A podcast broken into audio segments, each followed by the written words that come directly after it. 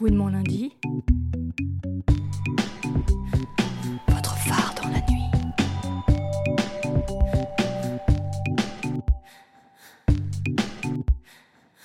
Bonjour Marion, tu es donc rédactrice en chef de Binge, le site dédié aux séries du média Combini, et tu vas nous parler aujourd'hui de The L-Word Génération Q, et plus largement de la représentation des lesbiennes, des bi et personnes trans dans les séries. Salut Juliette, ravie d'être là. Pour commencer, euh, peux-tu nous dire dans quel contexte s'inscrit The L-Word première génération euh, lors de son lancement en 2004 2004, dans le monde des séries, en fait, euh, c'est un tournant. Euh, les séries commencent à être prises au sérieux d'un point de vue artistique, mais aussi en fait à une flopée de chefs-d'œuvre. C'est 2004 est considéré comme euh, euh, la golden year parce que plusieurs chefs-d'œuvre vont sortir la même à la même rentrée. En fait, t'as Veronica Mars, Lost, donc t'as The L Word qui fait partie de la fournée ben, magique. T'as Desperate Housewives, Battlestar Galactica, Doctor House. Donc en fait, on est vraiment dans un moment d'ébullition du monde des séries. Il y a des trucs cultes comme Friends ou Sex and the City qui s'achèvent aussi cette année-là. Donc c'est dans ce contexte comme ça euh, d'ébullition générale euh, autour des séries que naît euh, The L Word.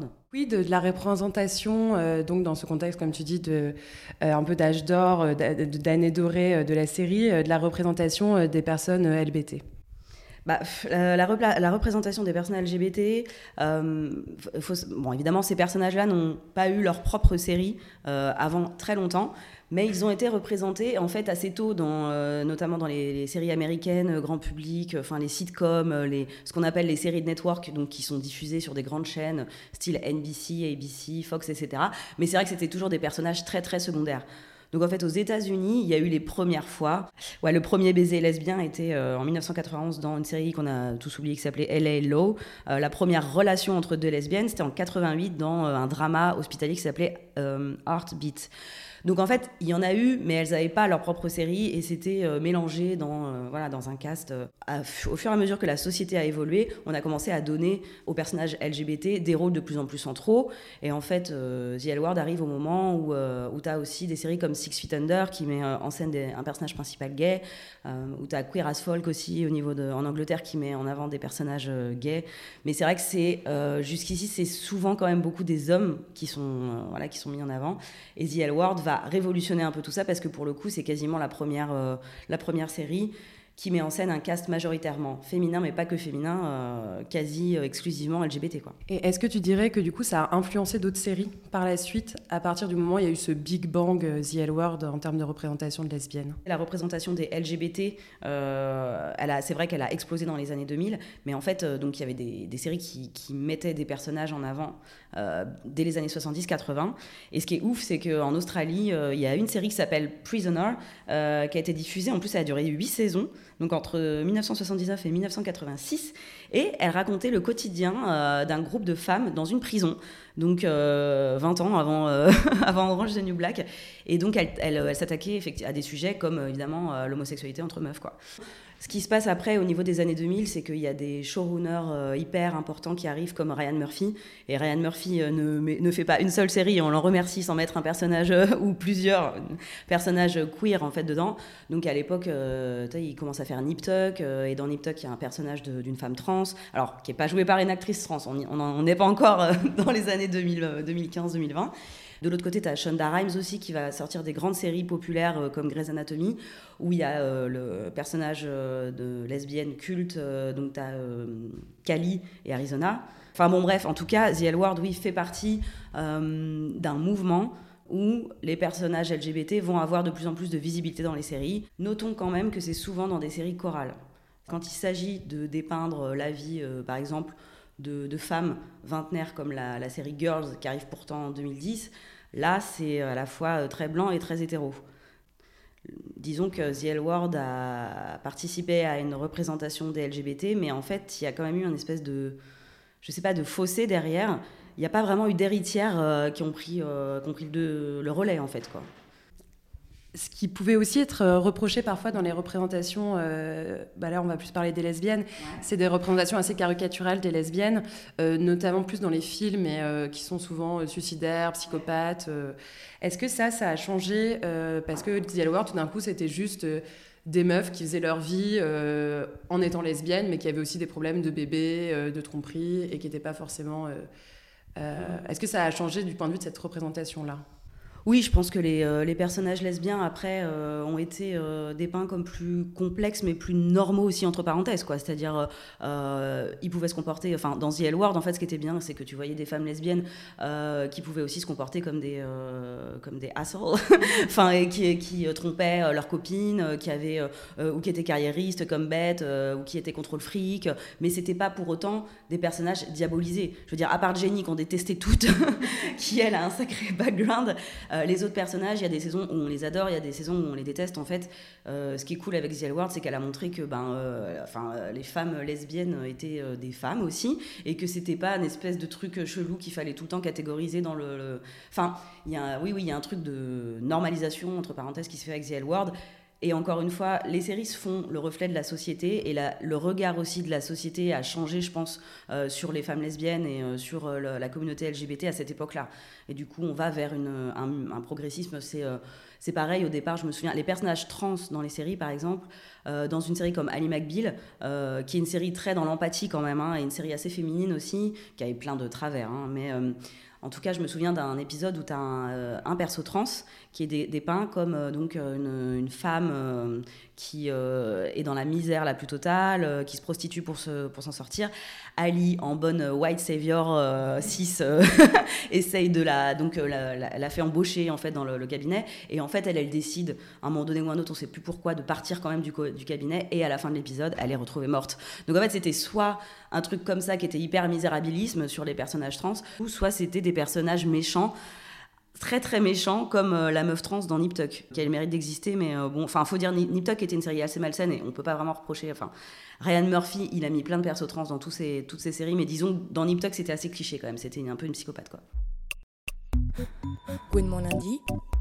Entrons dans le vif du sujet. Euh, dix ans après la dernière saison, euh, re- The L Word revient avec The L Word euh, Generation Q. Donc, qu'en as-tu pensé? Bah, en fait, euh, comme disait euh, Elaine Shaken, qui est la créatrice de The L il y a vraiment donc un, gap qui n'a pas vraiment été. euh, enfin, que personne n'a pris derrière. Y a, la seule héritière qu'il y a eu, c'est Orange is the New Black, à peu près, on va dire, mais qui fonctionnait pas pareil, mais au moins où il y avait un gros casse de lesbiennes. Donc il fallait finalement que The L revienne, et c'est ce qu'elle dit, la créatrice Elaine Shaken, donc c'est triste.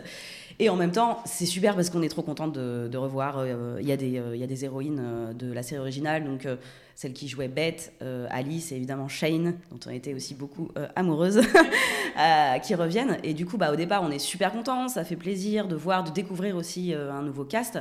La promesse, elle était forte en fait. Moi, je me, je me souviens quand même dès le premier épisode, première scène, une scène de sexe pendant les règles entre deux femmes racisées. T'es là, ah bah ok, c'est bon, on est en 2020 et tout, euh, c'est cool parce que faut savoir que The L Word était une série qui mettait beaucoup en scène la sexualité de ses héroïnes.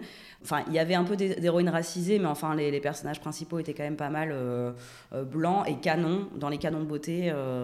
et les scènes étaient, certes excitantes, mais étaient quand même filmées aussi pour exciter le désir masculin. Et il y a une centaine de scènes de sexe dans The L Word original. Il n'y en a pas une qui représente une scène pendant les règles. Donc en fait, c'est pour ça qu'on se dit, c'est bien qu'il y ait un reboot, parce qu'effectivement, même si on a l'impression que la série s'est attaquée à des sujets à l'époque euh, géniaux, enfin, parlait déjà d'adoption, de mariage gay, de discrimination dans tous les sens, enfin, il y a toujours des sujets, euh, des sujets queer euh, qui n'ont pas été abordés ou qui ont évolué en 20 ans. Donc bref, on était ravis de les retrouver. Après cette première scène qui était super cool, euh, je t'avoue que j'ai été assez déçue de la suite. Elle, elle pêche, comme pas mal de séries qui veulent parler des millénials aujourd'hui, enfin des jeunes femmes qui ont euh, 20, 30 ans. Elle se veut pop, fun, euh, mais en fait elle manque de substance. Moi je trouve elle est, euh, elle est assez superficielle. Les personnages, je m'y attache pas. Euh, le couple euh, de Generation Q qui est censé remplacer Beth et Tina, c'est un peu euh, Dani et Sophie. Et euh, autant Dani, ça va à peu près, mais c'est quand même une un copier-coller de Beth. Autant euh, Sophie, on, ça va pas comment elle écrit, on s'en fiche d'elle en fait. Et du coup, c'est triste. Et je trouve aussi que ça manque d'un dialogue euh, entre générations, ce qui était un peu la promesse. Il y avait marqué Generation Q, mais comme c'est The L Word 2. Generation Q, euh, Marja Lewis Ryan, qui est euh, la nouvelle showrunneuse, elle nous promettait un peu quand même qu'on allait discuter, voire débattre, voire s'enflammer entre nos quarantenaires powerful lesbiennes et puis les petites nouvelles qui arrivent et qui essaient de se frayer voilà, leur chemin dans ce monde de brut, quoi, qui a changé, qui est la société en 2020. Et au final, j'ai pas l'impression qu'elle nous raconte ce que c'est que, pour l'instant en tout cas, vraiment, ce que c'est que d'être une femme queer euh, en 2020, quoi. Du coup, aurais-tu une ou des recommandations d'autres séries queer et ou féministes pour nos auditoristes Ouais, alors moi, il y a une série que j'ai adorée ces dernières années, elle a déjà d'un an ou deux, mais euh, c'est The Bisexual euh, de Désiré Akavan, euh, bah, qui raconte en fait la trajectoire d'une femme lesbienne qui se découvre bisexuelle. Donc c'est dans un, dans un sens qu'on n'a pas l'habitude de voir. J'ai aussi adoré ces dernières années la saison 3 qui arrive, Vida qui est une, série de Tania Saracho et qui raconte la trajectoire de deux sœurs latinx, dont une qui est queer. Dans la saison 2, elle a notamment une histoire euh, avec une meuf euh, qui est euh, hyper cool.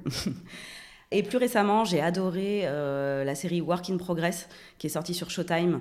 Donc, c'est la série de la comédienne Abby McEnany. Et elle, pareil, en fait, elle bouscule vraiment la représentation de la femme lesbienne, justement, un peu trop glamourisée à l'Asie World. Là, c'est une femme butch euh, de 45 ans, pleine d'angoisse, euh, qui va pas bien, qui va voir son, sa psy, et puis qui, réfléchit peut-être même à en finir avec, sa vie d'ici, je sais plus, 180 amendes, parce qu'elle compte les amendes et tous les jours, elle en fouille dans la poubelle. Son chemin va rencontrer celui Euh, d'un jeune homme trans euh, qui est le contraire d'elle, hyper chill, bien dans sa peau, euh, qui flash sur elle. On sait pas trop pourquoi au début, mais c'est vrai qu'elle est attachante quand même. Et le mec est joué par un acteur que j'adore, qu'on a vu dans The Politician et qui s'appelle Théo Germain. En série pop et féministe, je peux vous conseiller aussi Good Trouble et The Ball Type qui sont deux séries qui ont leurs défauts, qui sont un peu trop dans une utopie, euh, je trouve aussi. Euh, c'est un peu, un peu très très coloré et des fois un peu superficiel. Elles règlent leurs problèmes en 45 minutes, mais c'est cool. Franchement, c'est de la comfort food euh, pour féministes, donc je la conseille quand même. Si vous avez un petit coup de mou, ça fait du bien. Et la série queer par excellence pour moi quand même, c'est Sex Education, qui est, qui est vraiment géniale. Et qui, enfin, elle n'est pas que queer, mais elle est quand même bien, enfin, elle met en scène des personnages, en fait, de toutes les sexualités. Et on se rend compte en plus dans cette série que les personnages hétéros sont les moins intéressants. Désolé. Question euh, ultime, euh, qui a tué Jenny selon toi? Alors déjà pour moi, je pense que c'est Jenny qui a tué Jenny, mais c'est certainement pas Bête, ok? Non, mais faut, faut pas non plus délirer. Euh, je pense pas que Bête irait jusqu'à tuer son amie, mais euh, je pense que si quelqu'un a tué Jenny, ça peut être Nikki, qui est quand même un peu crazy Nikki dans la dernière saison. Euh, elle fait des trucs hyper chelous, elle est hyper manipulatrice. Euh, et tu te demandes ce qu'elle fout derrière les buissons de ce jardin chelou là. Euh. Enfin non, le jardin n'est pas chelou, mais c'est hyper chelou qu'elle soit derrière ce buisson. Donc ouais, maybe Nikki.